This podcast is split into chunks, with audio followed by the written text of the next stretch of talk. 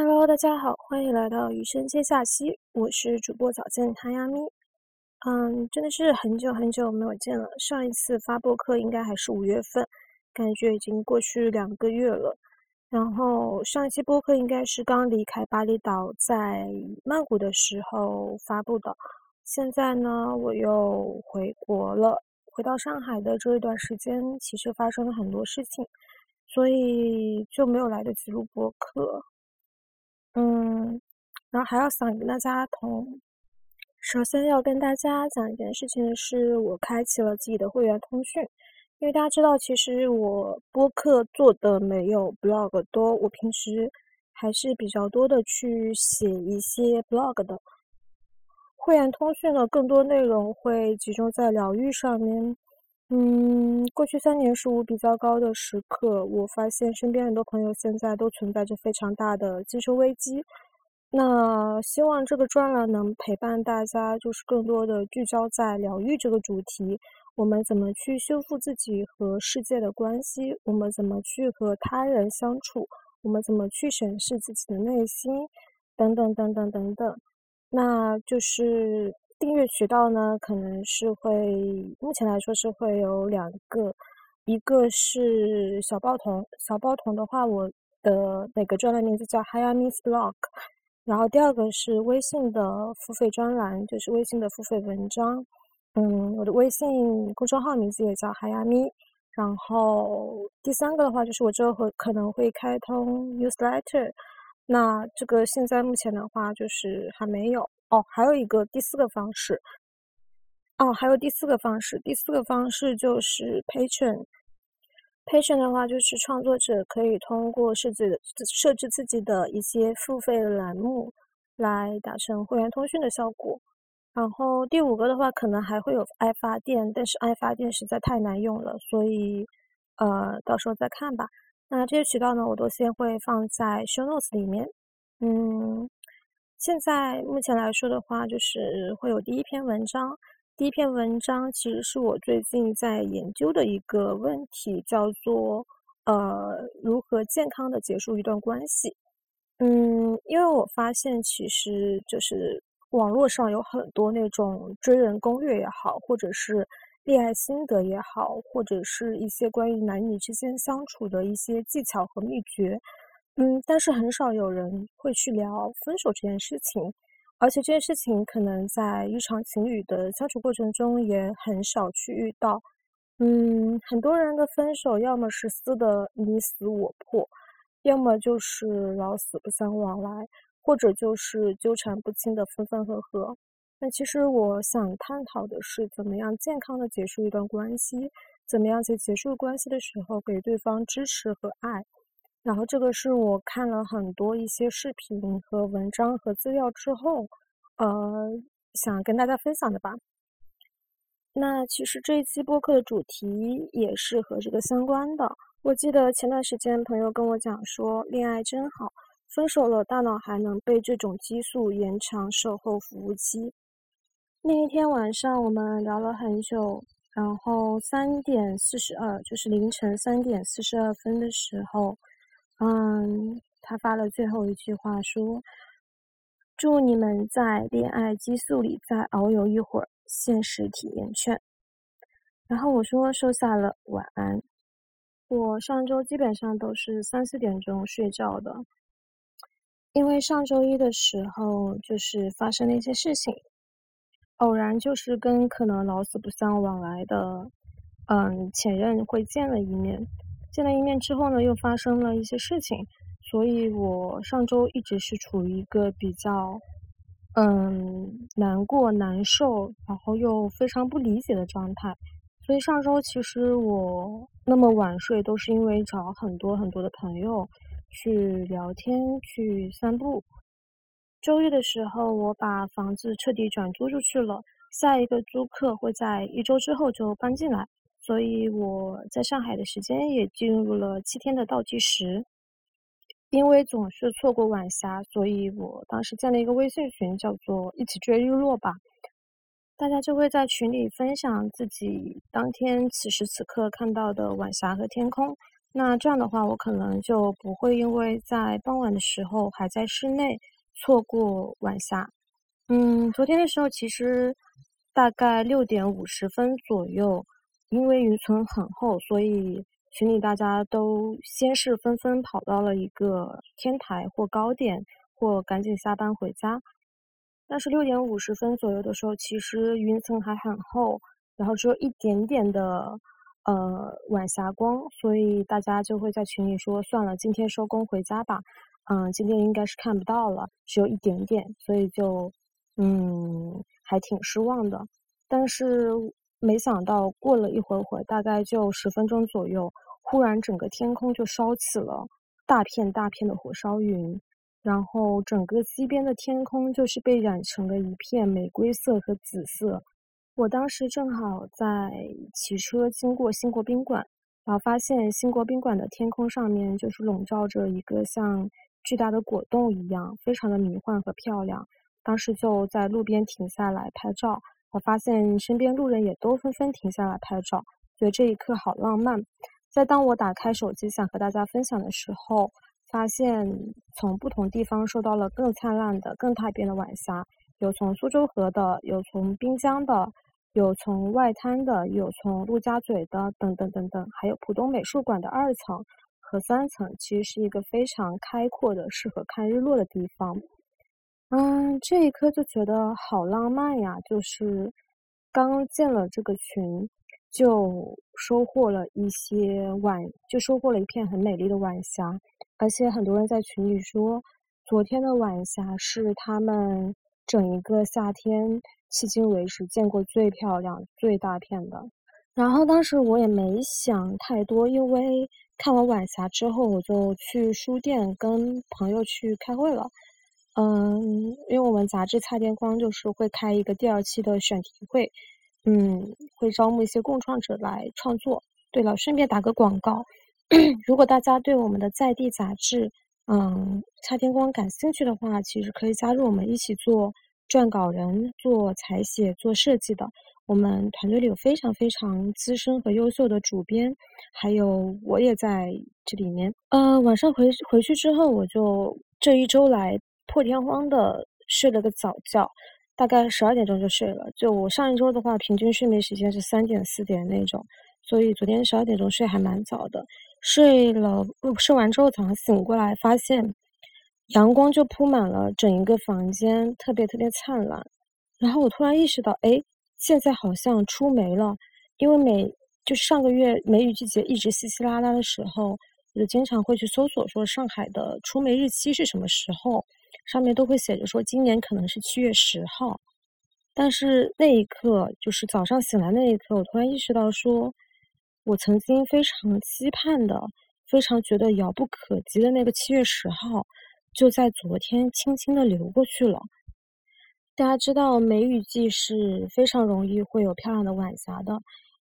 因为下过雨之后，地面的温度比较高，空气里的湿度也比较大，水汽蒸发旺盛的时候呢，就会形成一些漫天的晚霞。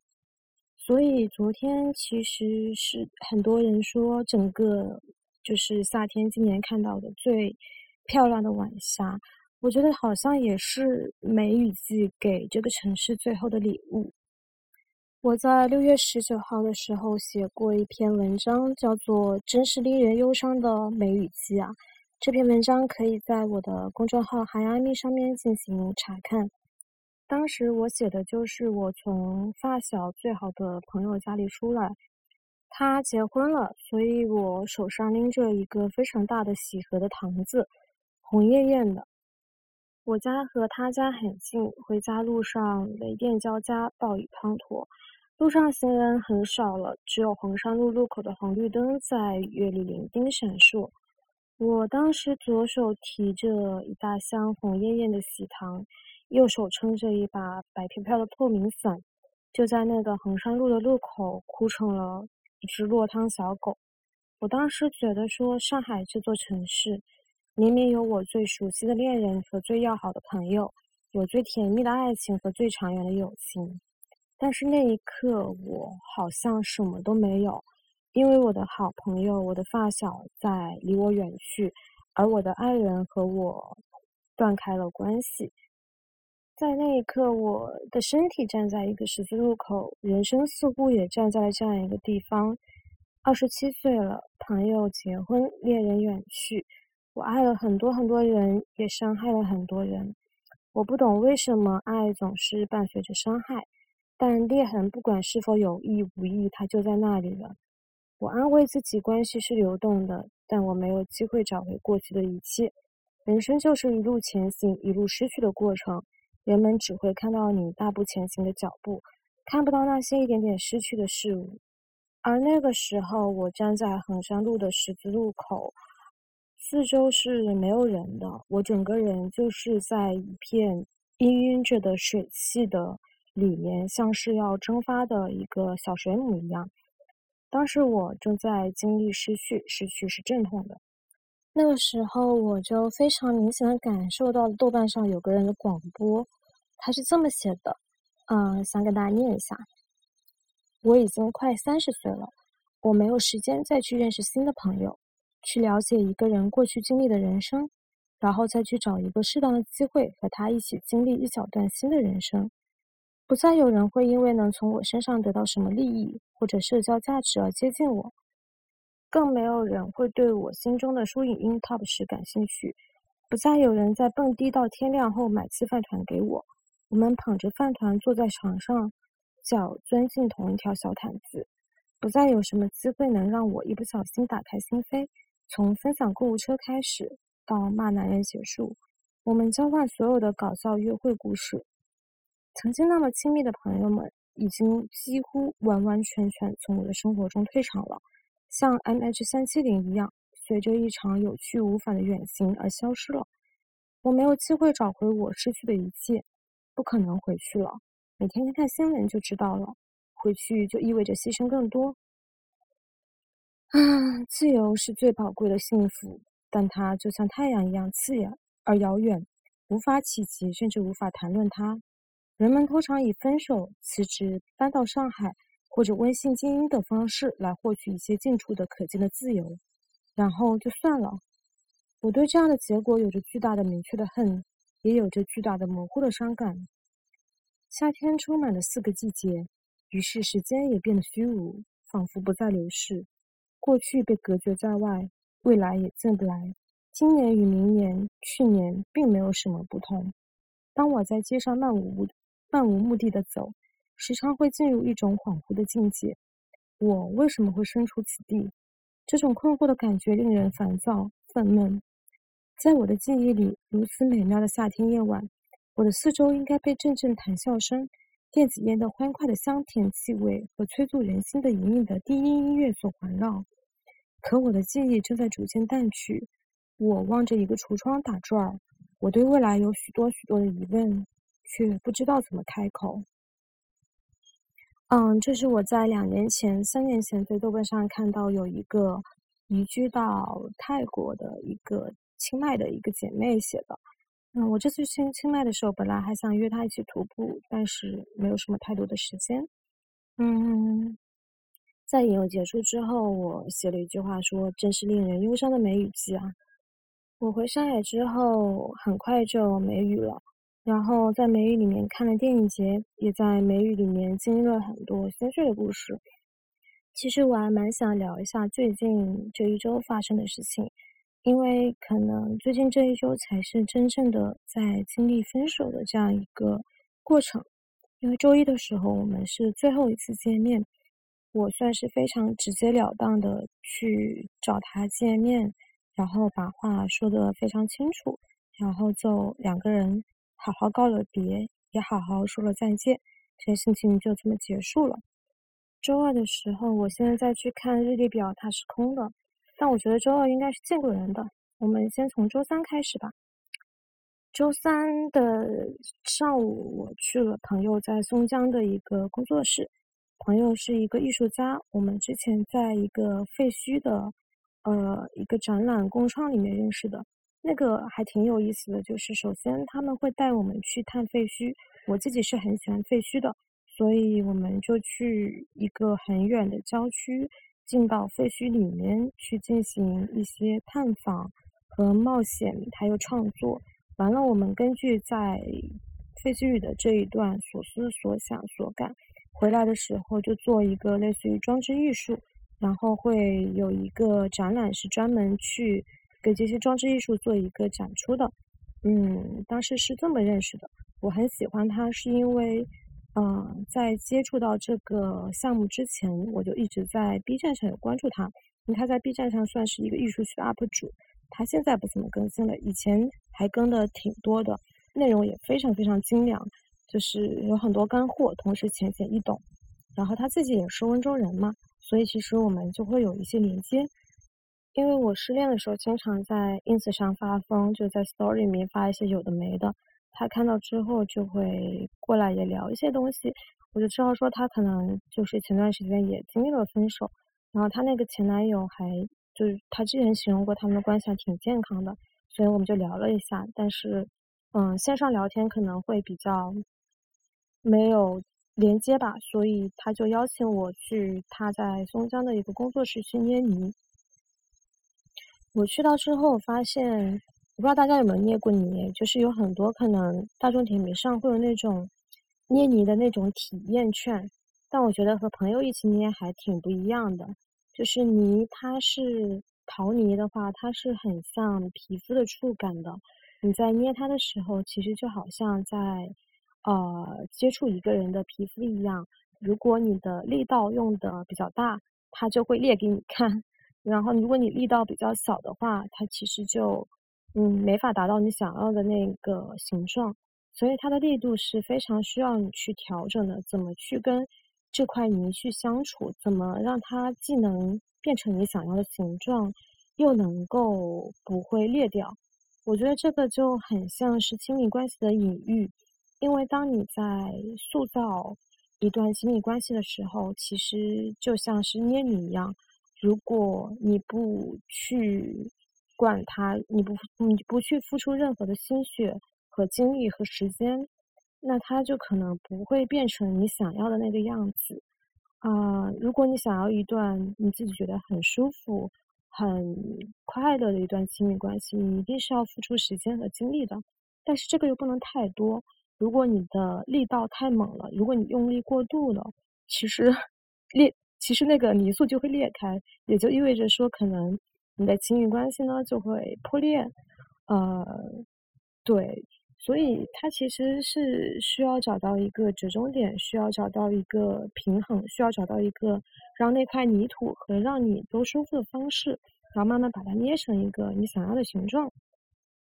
还有一个很有意思点是，呃，我对那段那个泥就一段一通乱搞，然后我朋友就教我说啊，这样不是这个方法，然后让我把泥重新。呃，就是重新，就是用另外一种方式去捏它。那另外一种方式的话，就要把那个泥给，嗯，因为它有已经有一定的形状了，所以需要重塑它。朋友教我怎么重塑，他就让我到一个板凳上面，那个板凳是上面高下面低，所以你就站在，你就坐在那个高的那一边儿，然后对着那个泥就是往下抛揉搓。然后这个这个这个嗯，这个过程其实是为了让你减少它的一个记忆，就是每一个泥巴，它其实每个陶泥，它其实一旦被塑形过的时候，它就已经有了一定的记忆，所以你之后再去捏它的时候，其实就不太好捏了。所以你要通过这种揉搓捏抛的方式，让这段让这个泥的记忆能够减少一些。哦，我就觉得这一个其实 也挺像亲密关系的，就是就是你对一个人的影响，你对一段关系的塑造，其实会在对方身上留下不可磨灭的记忆。很多人在结束了关系之后，会通过发疯，通过呃谈下一个女朋友，通过各种各样的方式去疗愈自己。但不管你是揉搓、捏抛还是什么样。它其实确实能减少那部分记忆带来的塑形，但记忆还是存在的。就形状可以再次被改变，但是它永远恢复不了以前了。我觉得这就像爱情一样。我曾经在《花束般的恋爱》的影评里面写到说，恋爱的纪念物从来都不是那些你送我的珍贵礼物，甚至也不是那些甜蜜的短信和合照。恋爱最珍贵的纪念物是你留在我身上的，如同河川留给地形的，你对我造成了改变。所以我朋友当时邀请我说：“你要不要来我的工作室玩泥巴？非常治愈。”我当时还不理解为什么治愈，但后来发现确实蛮治愈，因为它和很多你现在处境就是相吻合的。这第一点，第二点是捏泥巴捏泥巴的时候是不用动脑的，你不用去很费脑子，同时你就可以去跟朋友讲话聊天，就你们手上都有做着一些事情，然后同时就一边聊天，会很自然，会很舒服，很开心。然后我们刚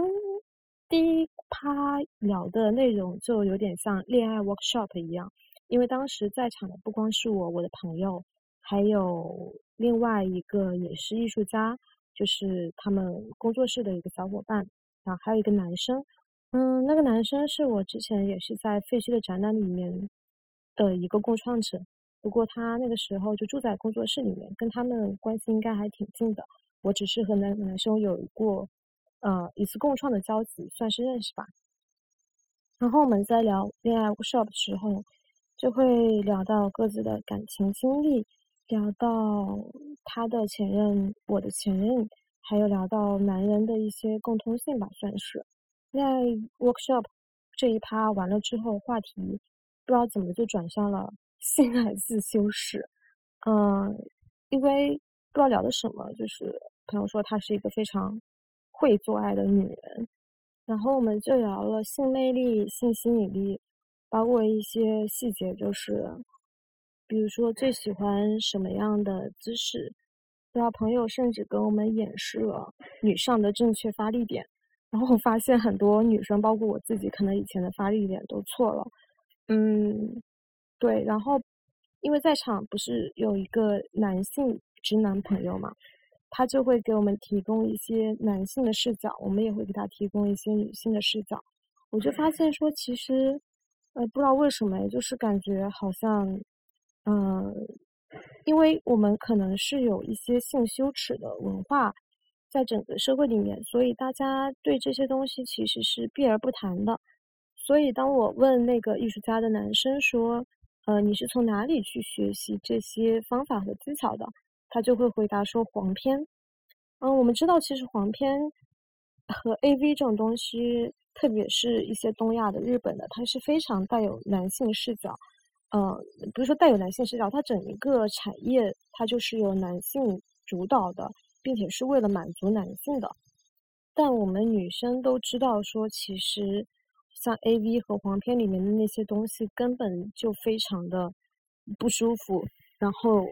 你不舒服了之后，还得演出一副非常享受的尽情的那种样子，就觉得非常的滑稽。啊，我觉得这个建构出来的性文化真的是令人非常的窒息。然后我周六的时候跟我一个女朋友散步，我们散步的时候就聊到 date，她就说她在跟一个法国男生 date，然后说那个男生就技巧很好嘛，然后说他是真的会看书，就他他他会有一些书专门是研究怎么让女生更爽的。然后那个书是法语的，我说那你怎么知道这个是讲什么的？他说里面有很多图啊，所以其实会觉得说，嗯，我们真的很难有渠道和有好的知识能够去学习这方面的知识。后来我们就总结了一下，说什么样的人能够，什么样的男生会有比较好的服务意识和技巧？可能第一个就是他需要摒弃掉以前在。A V 里或黄片里学习到那些东西，那些深深的植根于他们脑海中的那些知识，其实都是在为男性所服务，而不是女性。他们就好像是把女性当做一个客体或者是一个器具一样，并不是是当做一个一起可以共舞、一起跳探戈的一个舞伴。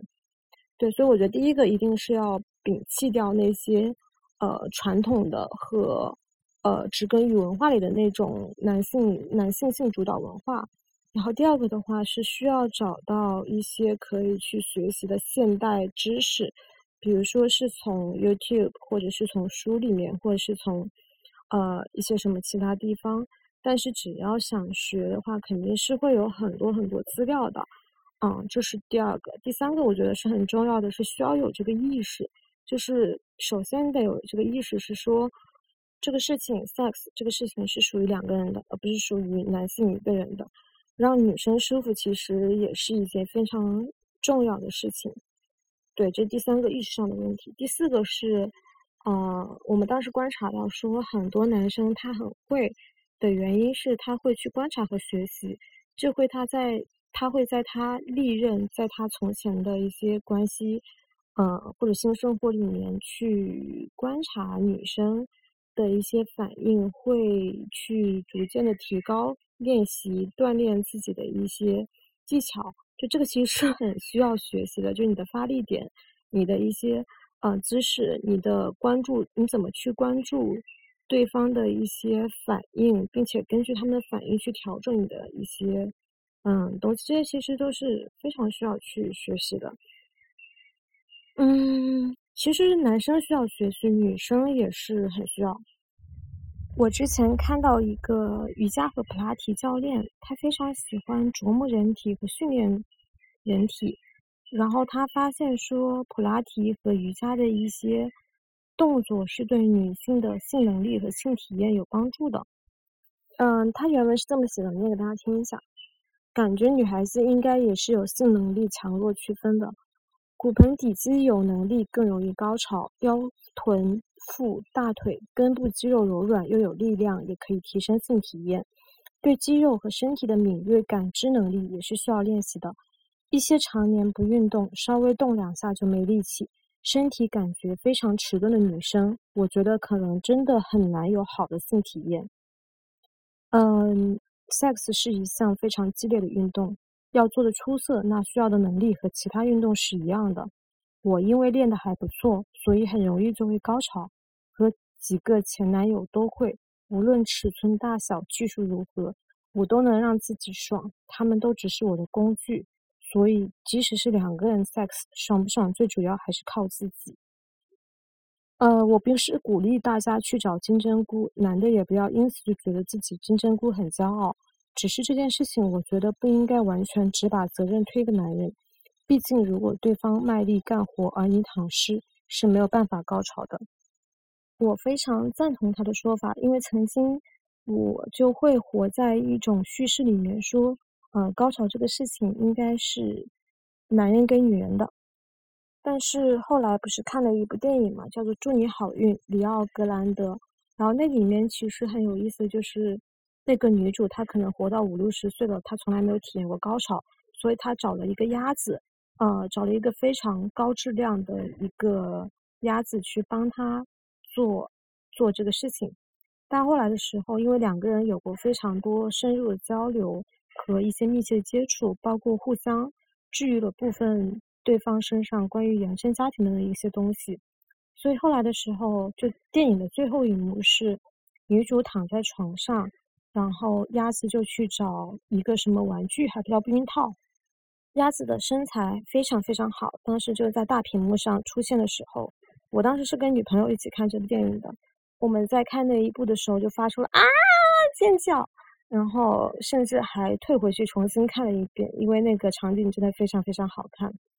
那个女主五六十岁的阿姨，她也是躺在床上，看着鸭子美好的、年轻的、新鲜的肉体，然后他就开始自慰，然后自慰自慰着自慰着，他就高潮了。所以影片的最后，就就其实他是以一个活到五六十岁都没有体验过高潮的女人，最后通过战胜了羞性羞耻，以及通过自己自己获得了性高潮。那我觉得这里面其实。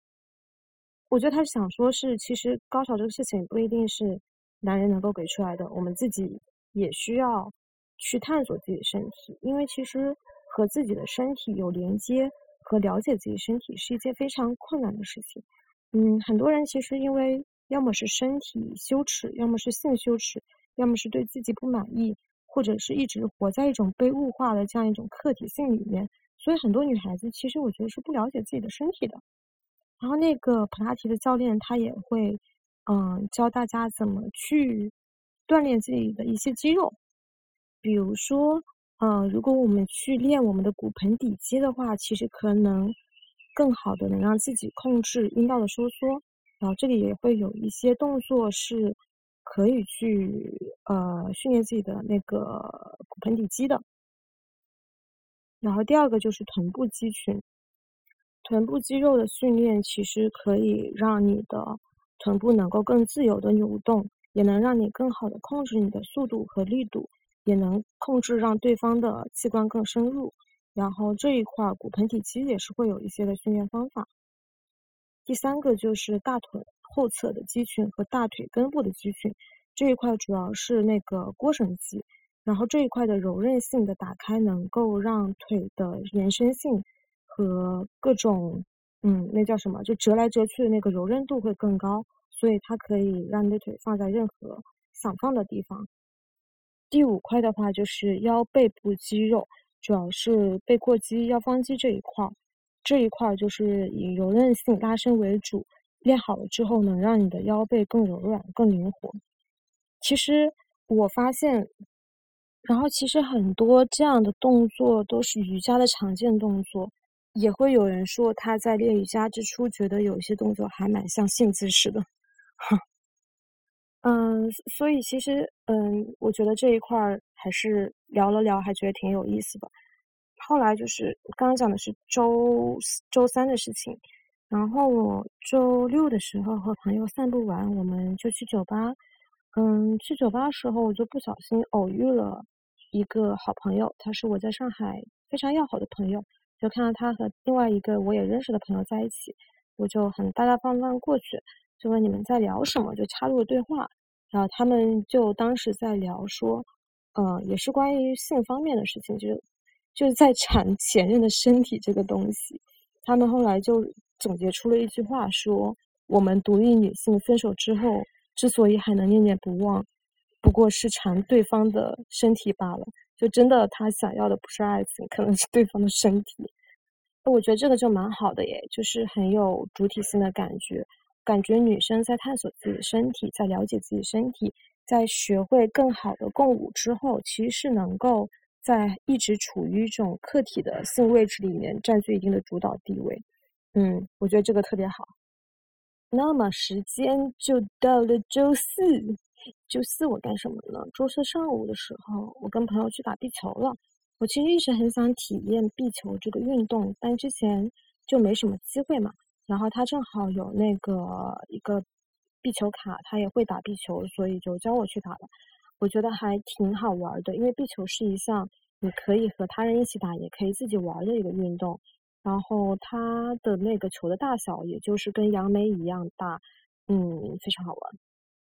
上午打完壁球，非常的神清气爽，因为早上运动就特别开心，出一身的汗。下午的时候呢，我就和一个朋友在永康路的咖啡店见面。发现永康路真的变化好多啊！因为之前不是说要拆迁吗？所以我很熟悉的一些小店全都搬走了。然后那那里边就是，就感觉现在很萧条。以前感觉非常有人气，非常多的人，非常多的狗。但现在就很多店被封了之后，就非常的丑，非常的冷清，非常的令人难过。嗯，那朋友她是一个女生。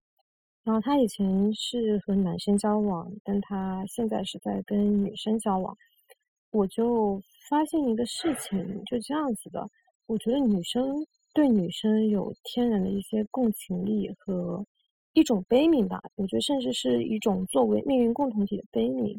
比如说，我我举我举个例子啊，嗯，一个女生在另外一个女生面前，她暴露了她的脆弱和她的不安全感。如果是在异性恋的叙事里面，这个男的就会觉得说啊，我现在可能知道这个人的弱点是什么，那我就会利用我发现的这个弱点去控制这个女生，或者 PUA 这个女生，或总之说让她变成关系里面的他的一个筹码，他的一个能让自己站于高位的这样一个一个东西。嗯，但是这个女生她其实，呃，如果对方是一个女生的话，她。第她第一念想可能也是有这些阴暗面，觉得我可以去利用这一点去让自己处于一个权力差的上位。那这样的话，其实他就能更好的去掌控这段关系的走向。但是第二，他马上意识到说，哦，我不能这么做，因为这个女生人很好，她很好，他不能对她这样，他觉得于心不忍。然后第三，他马上意识到说，第一种行为模式可能就是，嗯，在异性恋里面，男生会对女生做的这样一个模式，就非常常见的一个 power game 一样的存在。但是，因为她是女生，所以她想到了第二层，她会走出那个自我去想对方是一个怎么样的人，所以我不能对他这样。我觉得这个是女生才会走到第二层，男生最多就会走到第一层，因为女生她可能在异性恋的模式里面，同样是。非常感同身受的受到了第一种这样境遇的对待，他自己也经历过，所以他不想把它施加于别人。对，我觉得这个是，呵 呵这是很有意思的，就是，嗯，和女生谈恋爱可能会有更多的一些命运共同体之间的那种互相体恤、互相悲悯、互相宽容、互相包容、互相爱、互相真诚以待的部分，对。周五干什么呢？周五，周五就是中午的时候，我那个关系非常好的上海的那个朋友，就因为我们住的很近嘛，所以他中午就说：“姐妹，要不要来你家吃饭？”然后中午吃什么？然后他就来我家了，我就把昨天的一些剩饭热了一下，他也点了个外卖，我们就一起吃了，然后也聊了很久。他十二点过来，我们聊到三点钟，就他一边坐在沙发上，我一边躺在床上。就聊一些感情啊，就是一些有的没的。嗯，我真的觉得很幸福的一点就是朋友家住得很近，他过来也好，我过去也罢，都是非常非常方便的一件事情。然后我家其实就是我不现在住在一个武康路上的花园小洋房里面嘛，这房子真的满足了我对上海所有的期待。然后这房子其实也是他。帮我看到，然后转发给我的，然后我马上就把它定下来。因为他是一个建筑师，所以他其实对于建筑、对房间的审美都是非常非常好的。三点钟聊完之后，他可能要去工作了，我们就在我们弄堂里面的一个嗯社区咖啡店做。那个弄堂咖啡店真的非常好，它有点像是工作室。然后除了附近的居民之外，很少有人知道这家咖啡店，因为它藏得非常非常的深，不是在大马路上。它藏在弄堂深处，然后你进去之后，它其实会有一张非常非常大的桌子，它只有一张桌子，就一张非常大的桌子，上面你可以喝咖啡，也可以办公，也可以聊天，然后就会因为居民嘛都是附近居民，所以都会他们都还会有小狗狗，然后店里还有一只猫，店主就会很很店主很很友好，会跟大家聊天。总之，我觉得是一家非常温馨可爱。又让人很舒服的社区咖啡店，我们在那边办公，我在那边看书，嗯，看着看着，嗯，就是约了一个，之前约了一个前同事，前同事来了之后就跟他聊天，嗯，我其实离职之后是再也没有跟前同事有过任何的交集，因为我自己本身就不是一个很互联网的人，我在互联网公司打工的时候也没有和很多嗯朋友成为。和很多同事成为朋友，我几乎所有的朋友都是从网上认识，然后到线下成为朋友的。嗯，这一点其实还蛮神奇的。就我几乎所有的朋友都是网友变成的，就我们的三观会，还有同好，还有就会非非常的一致吧。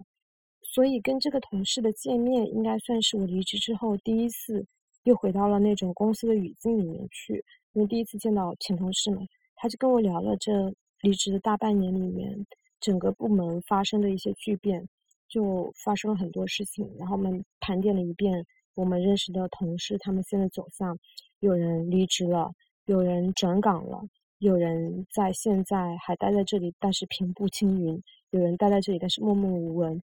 我们就发现，其实，嗯，虽然我以前跟同事的交集很少，但是通过观察能大概知道他们是一个怎么样的人。所以他们现在的走向其实和他们的表现是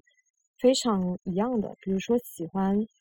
自由的人，他们就会转岗去一个非常呃自由浪漫的一个部门。然后有一些人，他们比较不职场人格，就直接辞职了。然后有一些人，他们真的是非常能来事儿，既能打点好同事关系，又能呃讨老板喜欢。然后这部分人真的是平步青云。所以我发现职场里啊，就真的你的能力高低好像有时候不是那么重要，更重要的是你的人际关系怎么处理，你怎么去让自己能更如鱼得水的在这个环境里面去跟人交换信息，或者是嗯拿到一些就是自己想要的东西吧。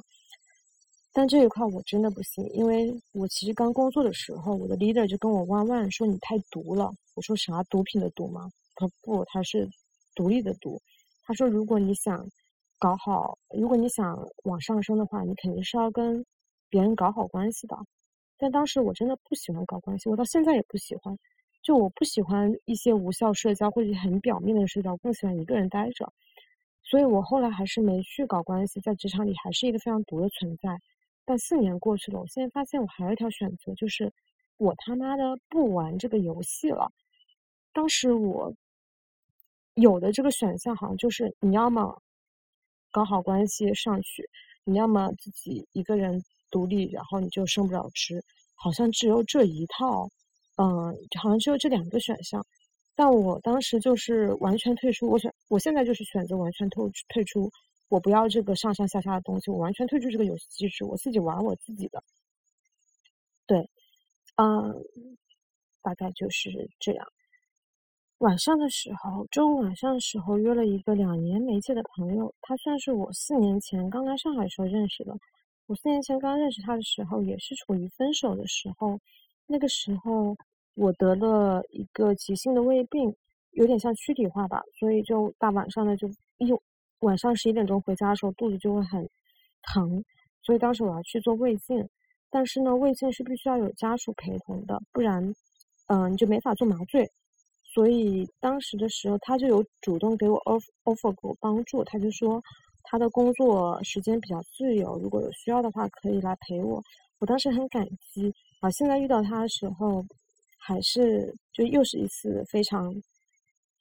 彻骨的痛心的一次分手。嗯，但是跟他见完我没有很开心，也就是我还挺难过的，因为我觉得。大家，我身边的朋友好像都陷入了一种精神危机，非常严重的精神危机。嗯，有的人他们就是有一部分人，他们现在还是在积极于是上班、下班，然后呃喝酒、蹦迪等等，就是他们还是活在那一种快乐的或者忙碌的或或者是怎么样的生活里面，并没有抽离出来看。那这部分，我觉得我身边的朋友这样的不是很多，因为大家多多少少都还是有比较多的自省意识在的。那另外一部分呢，就是陷入了严重的精神危机，精神危机。而且我觉得这个精神危机不光是自己带来的，更多的是外部的一些原因。然后我遇到的朋友，呃，可能会分为三类，就他们解决这个问题的方法有三类。第一个是靠药物治疗，然后去医院去看病去医生，就那种其实是比较严重了。然后第二种的话，就是会通过冥想、瑜伽这种向内看的方式来达到一种 peace，就达到一种平和。第三种的话，其实会用一种比较极端的方式去、去、去、去、去缓解自己的这部分情绪。好，第三种是让我觉得非常，就我不太能说那个极端的方式是什么，但是我看我看到之后，我觉得很悲伤，就是觉得。啊，好无力感呀！就好像你过得开心，你就只能去做这件事情，让你自己觉得开心。对，就所以其实周五的时候，我其实有些难过。然后后来他把我送回家，就开着电瓶车把我送回家。在路上的时候，他就唱那个周杰伦那首《能不能给我一首歌的时间》。当时就是空气还挺凉快的，因为刚下过雨。然后空气很湿润，很凉快。开电瓶车，风吹过耳边，然后他也在唱歌。我觉得好像又回到了那种那种，就是两三年前可能我们关系比较好的时候。嗯，现在是晚上了。我白天的时候，嗯，录到一半出去找朋友玩了，所以现在晚上继续录。嗯，周五过去之后呢，就是周日。周日的时候，有一个我蛮喜欢的朋友来找我散步，然后我们的认识是在去年夏天我去北京出差的时候，然后和孟尝老师见见面，他就带我去北跳，说北京最近新开了一家酒吧，挺不错的。我们就在一楼，呃，喝了一点酒，本来就已经散了，然后突然走来一个几个他认识的人。然后就说我们去嗯楼上吧，所以他就问我说要不要去楼上，我说好。结果去了之后发现是他们的一个根据地，嗯，那里面可能就有酒吧老板，还有酒吧老板的女朋友，还有一些什么人物的记者啦，什么编辑啦，什么乱七八糟的，就好像是北京文化圈的一些人吧，嗯。然后当时我当时在场的时候，其实也没有聊很多，但是对那个。酒吧老板的女朋友印象还挺深的，因为她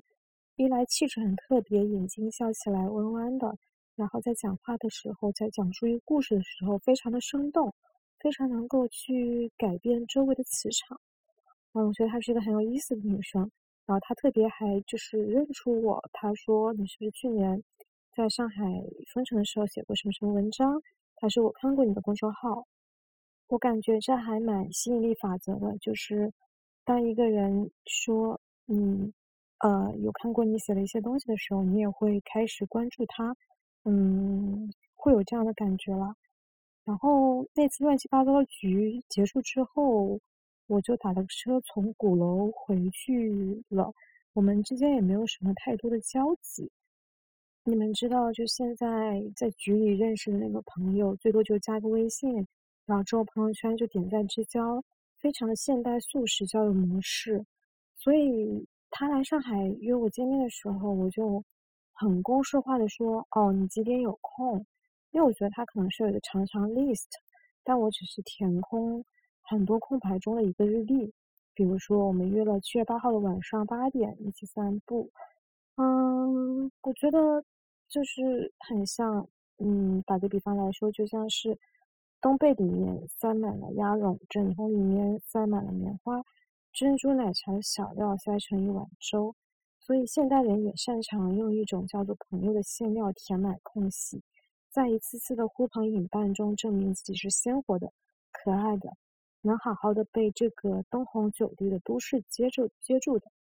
但是，就是我跟他见面的时候，我还蛮惊讶，就是他说其实。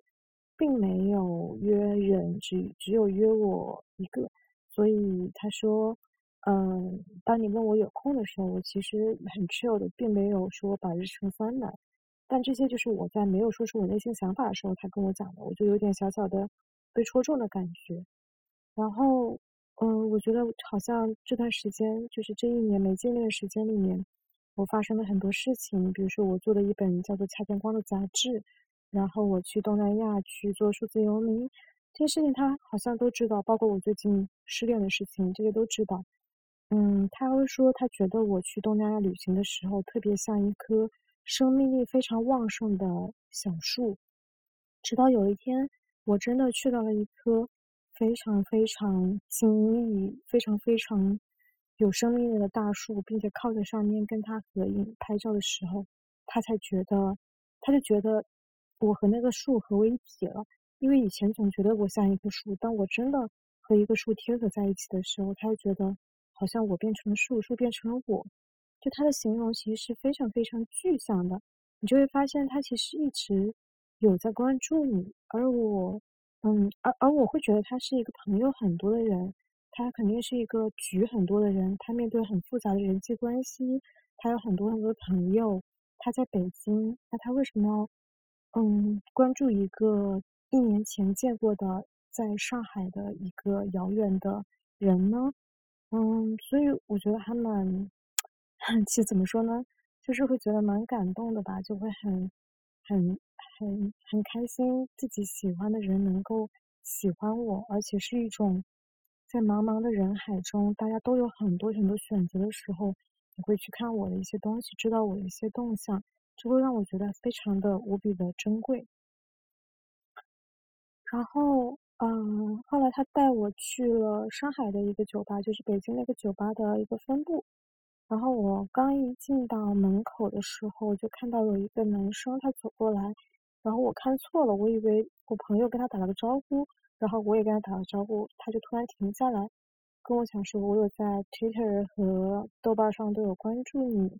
你是早间吗？然后我说，嗯，本来我以为只是一个 follower，因为我在上海也有被就是认出来过，所以觉得没什么，嗯，但他又紧接着说了一句，其实我也在叉叉叉的群里。所以我就突然就说啊，你在那里啊，我就加他好友了，跟他加了个微信，因为那个群其实是跟我嗯上一段感情是非常非常有关系的，所以我就知道他如果在群里，肯定知道很多很多我的事情，嗯，对，所以就还蛮神奇的。后来他回去之后，在微信上跟我讲说，觉得我真人好像更更小只一点。哦，可能就是好像也更柔和一点，没有网上这么尖锐。那我觉得我在网上也不尖锐吧，我又是骂男的不行，我怎么就尖锐了？我就说真话呀。嗯，但很多人确实觉得我网上很很尖锐，很可能很多男的就是被我有冒犯到吧。后来我在进去的时候就发现角落里坐着好朋友，他在和室友一起喝酒，所以我就加入了他们的对话。嗯，加入之后就之前也说了，他们就在聊身体的一些相关的东西，我很开心。我的朋友们现在都开始探索自己的身体，也没有任何的那种性羞耻在，大家非常乐意去谈一些关于性啊，关于嗯自己的一些身体之类的一些东西。后来在那个酒吧里，反正就待到了三点多钟回家吧。我觉得和那位北京的朋友聊的还是挺开心的。就是聊了很多很多的东西，我真的还蛮喜欢他的，嗯，而且我觉得其实我跟他见面也不光是自己在聊自己的事情，我在分享自己故事的时候也很好奇他的人生、他的经历、他的标签之外的一些真正属于他的东西，所以我就像是一个水果小贩一样，我把很多的草莓、香蕉、西瓜、呃蓝莓、荔枝塞在我兜兜里面。然后去向别人兜售我的一些心碎和心动，然后在别人拿走里面的一颗柠檬的时候，他也会往我的兜里再放一个木瓜，就这种感觉。所以，就他跟我分享了很多他很真诚的、很悲伤的或者是快乐的一些经历，我也会觉得说我真的认识这个人了。我也很感谢他能够把那些东西很真诚的分享给我，嗯，所以直到一年之后，我觉得我们才真的变成了所谓的朋友。以及他硕士的时候，因为是在读的心理学，所以他其实帮我分析了一些我前男友的一些所作所为背后的一些心理成因是什么。我也很开心有一个另外的角度能够帮我去补充我对这个男人对这个世界的理解。然后周日的时候就没干什么其他的事情，见了一个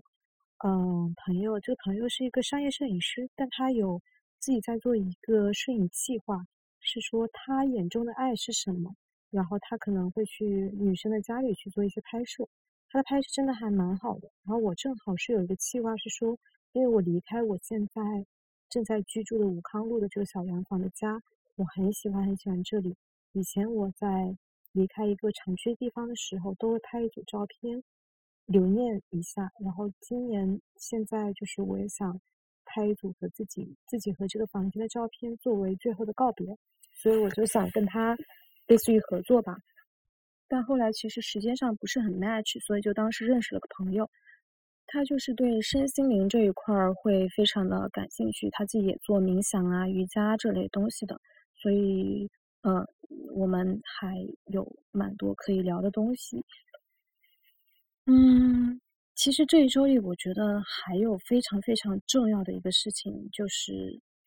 在我周二发了一篇公众号叫做“呃失恋发疯日记”的时候，那一篇大概就是我在讲我整一个周一发生的事情和我的一些心境。然后我一个朋友就给我发了一段很长的话。他现在在日本打工，然后下班之后看到了我的推送，那时候日本可能都一两点了。他发了一段很长的话，具体就是描述说他的境遇和我的境遇，就他遇到了类和我类似的境遇，嗯，然后我们就分享了彼此的感受，并且我们把一些聊天记录截出来，惊讶的发现啊，原原来男人就是对很多事情的态度，甚至连话术都是一模一样。有一个对我们两个的事情都知道的一个很通透的女性朋友，就说了一句话说。男人似乎在登录一个女性并不知道密码的共享文档，啊，我觉得这句话说的实在是太对了，啊，不对，他原话是这么说的，他说：“呵呵，男的是不是有个共享文档账号，女的不知道？”然后我真的觉得就是啊，他们解决事情的方法是一样的，他们逃避问题的态度是一样的，他们呃，甚至连说的话真的都是一模一样的，嗯。我把这段发话发到了豆瓣上之后，又有林还回了一句真的很对的话，说感觉失恋可以加入女性共同生命经验清清单，因为我觉得就是我和那位朋友，他其实就是我们两个人的心情，然后我们的感受、我们的经历，甚至连我们对对方说的话，也真的都是一模一样的，就真的实在是太相似了。然后我在跟那个。呃，一个很酷的朋友，就是在讲这个事情的时候，就是说那个男的共享账号的那个朋友，然后他说了一句话，他说：“男的元素无非是自私，虽然有无数种表现形式，但我自己归结为自私两字足以概括所有的情节。”嗯，我觉得真的啊，真的是说的就直指靶心的那种，太太指向核心了。我现在不是说在责怪。任何一个谁，我这个评价可能是基于，不管是我最近的一些经历，还是我曾经的一些感受，甚至是我从呃文学作品和电影影像里面就是观察到的一种东西啊，真的是这样子的。所，所以我我昨天晚上看了部电影，台湾的爱情电影叫做《女朋友男朋友》，它是桂纶镁演的，然后里面那个男主啊，真的就是完全是。啊，一个模子刻出来的，就学生时代特别理想主义，然后长大之后步入社会之后，就变成了一个非常积极于世、非常讲究成功学，并且会就是唯唯诺诺，然后跟完全以前的自己不一样的那种人。这种男生实在是见的太多了。然后电影里就是有个情节，是一个 gay，就他们的高中同学，在看到男生这个样子的时候，跟他说一句话说。看到你过得不好，我就开心了。就这个还真的挺爽的。就虽然可能外界看起来男主真的平步青云，然后又有非常好的岳父和娇妻，还有一个儿子，但是他就是非常的，嗯，不是为自己而活吧，就更多的是为他世俗意义上成功而活。而他过得开不开心，我觉得就只有他自己知道。啊，这段话我不是在影射任何人，我只是分享一下。昨天我在看这部电影的感受，和现实里的任何人都没有关系。我先声明一下。嗯，然后就是我刚才讲到和我经历很相似的朋友，其实是认识我前男友的。我们有一个非常在去年非常重要的日子，就是我离职那一天，大概是十一月份的某一天，在雍和会有一个哈萨克斯坦族的音乐会，我当时分享到了我一个。周末活动的群里，所以很多朋友就是看到了这个之后，好像就过去，算是不约而同吧。所以那一天，其实我在上海最好的朋友是在现场的，然后我男朋友，哦，我前男友也在现场，然后刚刚所说的在日本那个朋友的那个圈子的人也在那儿，所以就非常意外的，我和我的前男友和大家都见了一面。然后因为我平时。就是我们平时不会跟朋友、恋人一起玩，所以那个一面很重要，在于说他成为了我很多朋友对于我前男友和我在一起的唯一印象，现实里的印象。所以后来就是在聊到失恋的时候，那个在日本朋友跟我讲说，嗯，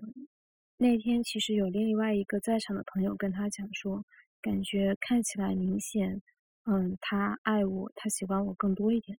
我当时真的就上周的时候有点震惊到了，被这句话，因为，嗯，其实第一反应是那种暗爽的感觉，好像就是有种自己赢了的那种感觉，嗯，这种感觉原因也很好笑，就是你会觉得可能被分手这个事情是你输了，但是你知道，可能曾经的时候，你是被爱的更多的那个人的时候，你会觉得你赢了，就是一种很幼稚的一个游戏。我觉得还有一个原因，是因为可能被分手之后，我其实是产生过呃自我怀疑的。我甚至会问朋友说：“你觉得我是一个有魅力的人吗？”我会觉得好像对对方来说，谁都可以，好像有个女朋友就行了。但女朋友是不是你无所谓？这个发现让我还挺挫败的，因为我一直是一个很自信的人。我觉得我是独一无二的，我觉得我是很特别的，我觉得我就是，嗯，早见不可被替代的。但是我曾经的恋人其实跟我传递出来的一个感觉，好像就是，如果你走了，那我为什么不能去找别人呢？你的魅力难道就这么大，能让我在上海一直等着让你回来吗？就是这个会让我觉得还挺挫败的，就是。嗯，我觉得是不是我真的没有足够的魅力，能够让别人念念不忘类似这种，甚至在对方很快开始 date 的时候，我也会觉得说，哦，是不是他曾经根本就没有爱过我？不然为什么会这么快？为什么为什么会这么快？我真的不敢相信，我自己还在这儿写小论文的时候，你已经在美美 date，这个事情我真的还挺。没法理解这个事儿，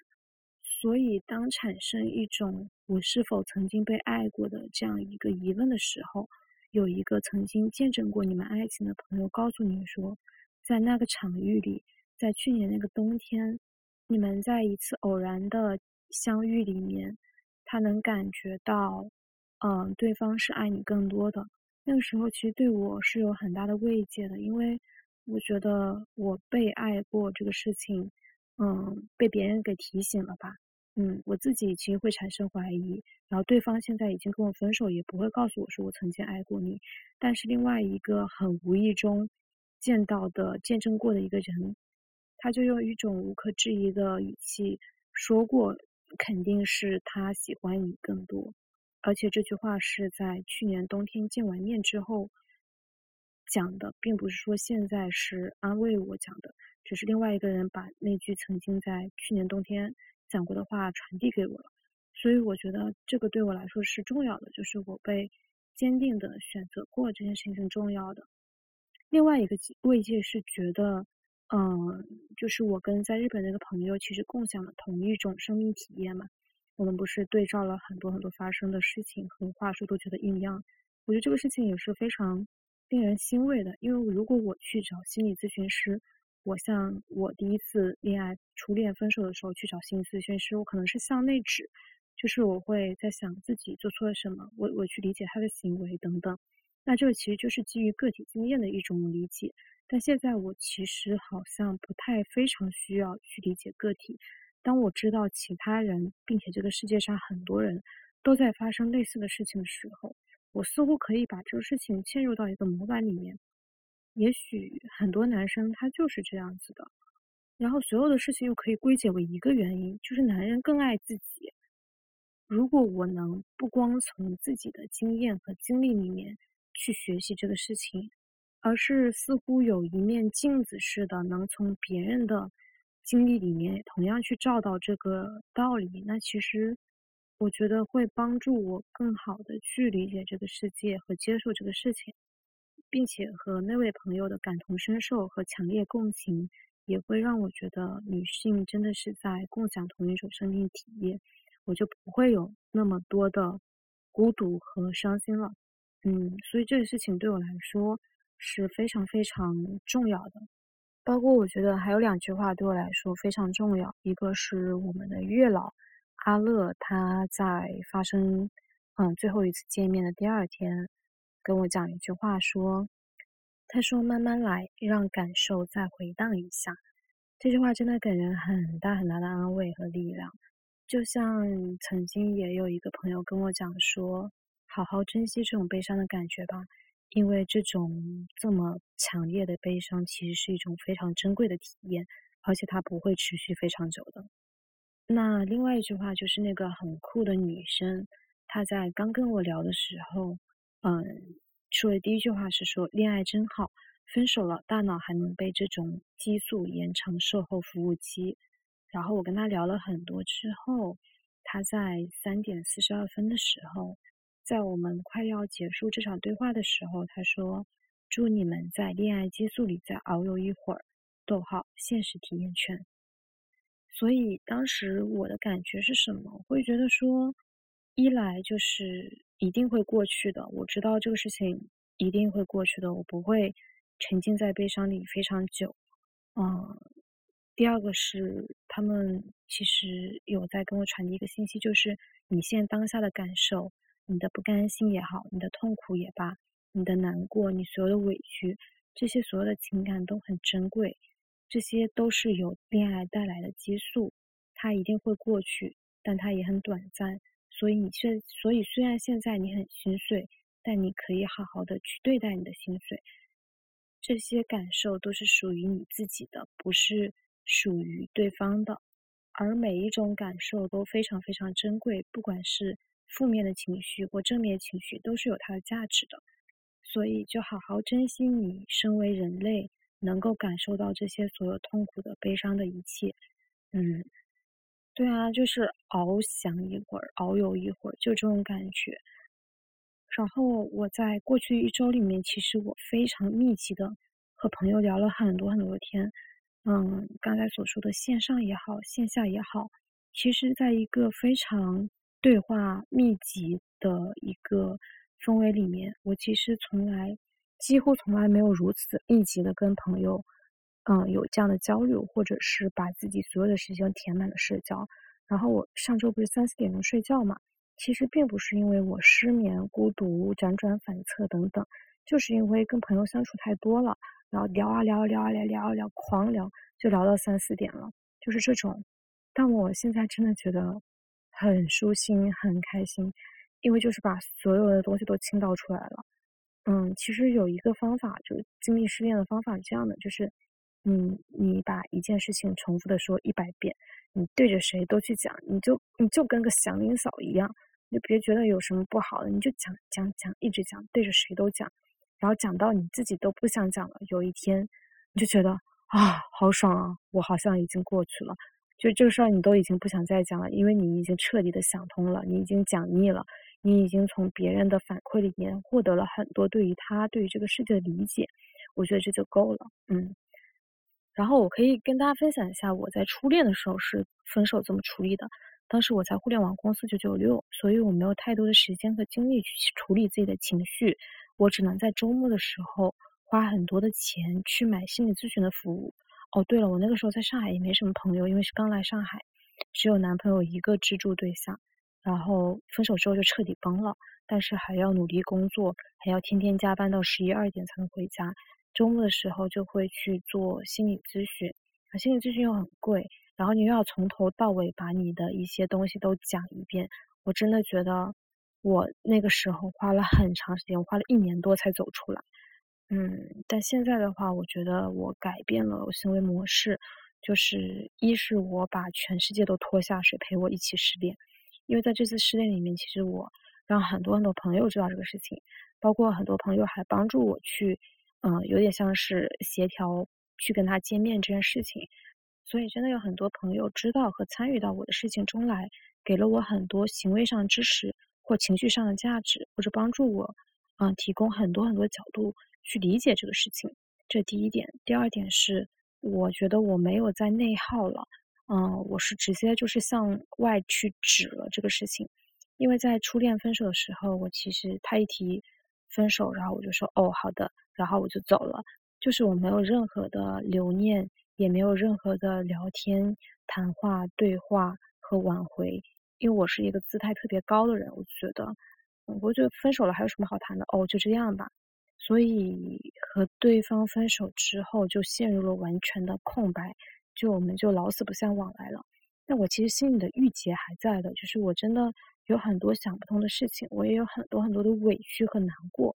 根本但我根本就没有向对方表达出来，所以我自己放心里，就是那个结在那边，真的好难受啊。我去找自己心理咨询，然后又去做各种各样的事情，花了好久的时间找出，就才走出来，真的是太难了。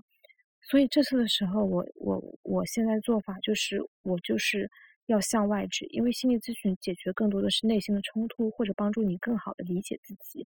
但我没有做错，我为什么要去理解自己？我要做的事情就是我要把事情弄明白，我要把我的情绪让对方知道，所以我就去找对方了，我就把我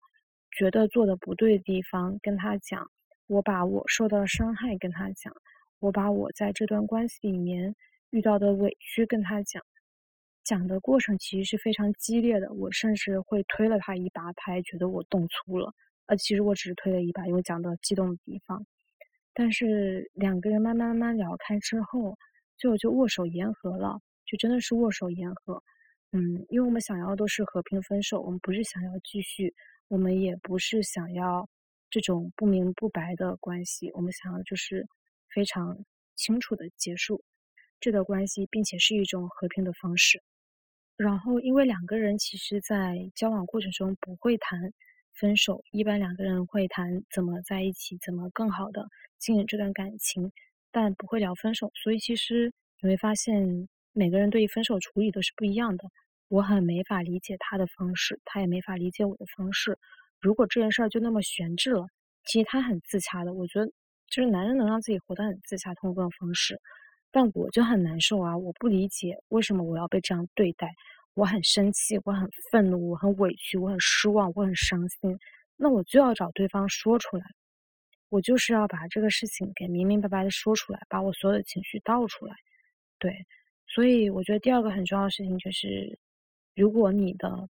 一些心理上的问题是由对方是有人际关系冲突所引起的。那你就应该通过人际关系去解决它，而不是通过心理咨询这种向内指。心理咨询是跟自己对话，不是在跟对方对话。第三点是啊，我真的感觉就是在上海，现在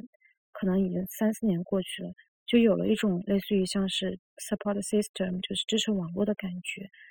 好吧，这跟第一点还挺像的。那其实第四点，我觉得说。其实这次失恋，因为我是自由职业了，现在就没在打工，所以其实有很多时间和精力去照顾自己的心，就是花时间去发疯也好，然后或者花时间去冷静也好，去找朋友散步聊天，去玩也好，就是这些事情其实都是帮助我去把内心的所有的情绪给倾倒出来。那这种垃圾的情绪出来之后，我才会有新的力量和感受能够注入到我体内。所以，我其实现在，因为今天是周二嘛，过去已经一周多一天了，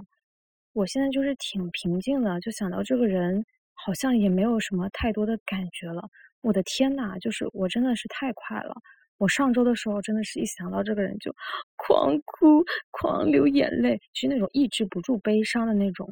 但现在我，我现在就是一副，哦，好吧，随便吧，就这样吧，差不多就得了，都行，都行，都行，你开心就好。就这种感觉，就我觉得这个事儿好像在我心里已经过去了。虽然很多时候也会有想起他的时刻，因为恋爱其实就是山川之于地形的改变嘛。我觉得他也改变了我一些东西，但呃，我不会对他再有那种很强烈、很强烈的愤怒和悲伤和怀念和爱了。我觉得他现在就是一种很平静的感觉，嗯，就是会有感恩，也会有。嗯，一些遗憾，但这些感受都非常非常平静了，所以我觉得就是他改变了我一些东西，我也其实肯定给他带来一些改变，我们应该都能带着对彼此的改变更好的走下去。就希望大家知道，说有时候感情结束并不是出了道德问题，也不是哪一方就是做了不好。我觉得我们两个其实都还算是善良的人，也都是很好的人。只是我们现在这个阶段真的不应该不适合，嗯，在一起。我是承认这一点的，只是我之前感性占了上风，一直没能做出这个决定。但是其实分开对我们来说是最好的事情。我们俩都是时候去探索自己的世界了，我们是时候去独立面对这个世界了，也应该去独立面对我们各自的未来了。这个世界上有很多很多相爱的人只能分开的故事，我们也只是其中的一种罢了，好吧？那本。期节目就先到这里了，谢谢大家的收听。再次打一个广告，就是我的付费专栏会员通讯现在上线了，大家可以在小报童搜索 “Hayami's Blog”，或者搜索我的公众号 “Hayami”，或者在 Patreon 上进行赞助。我会把我的链接放在 Show Notes 里面。第一篇的内容是如何健康的结束一段关系，我会去探讨呃我们需要怎样的分手礼仪这个话题。好的。那本期节目就先到这里，大家记得看 show notes 哦，拜拜。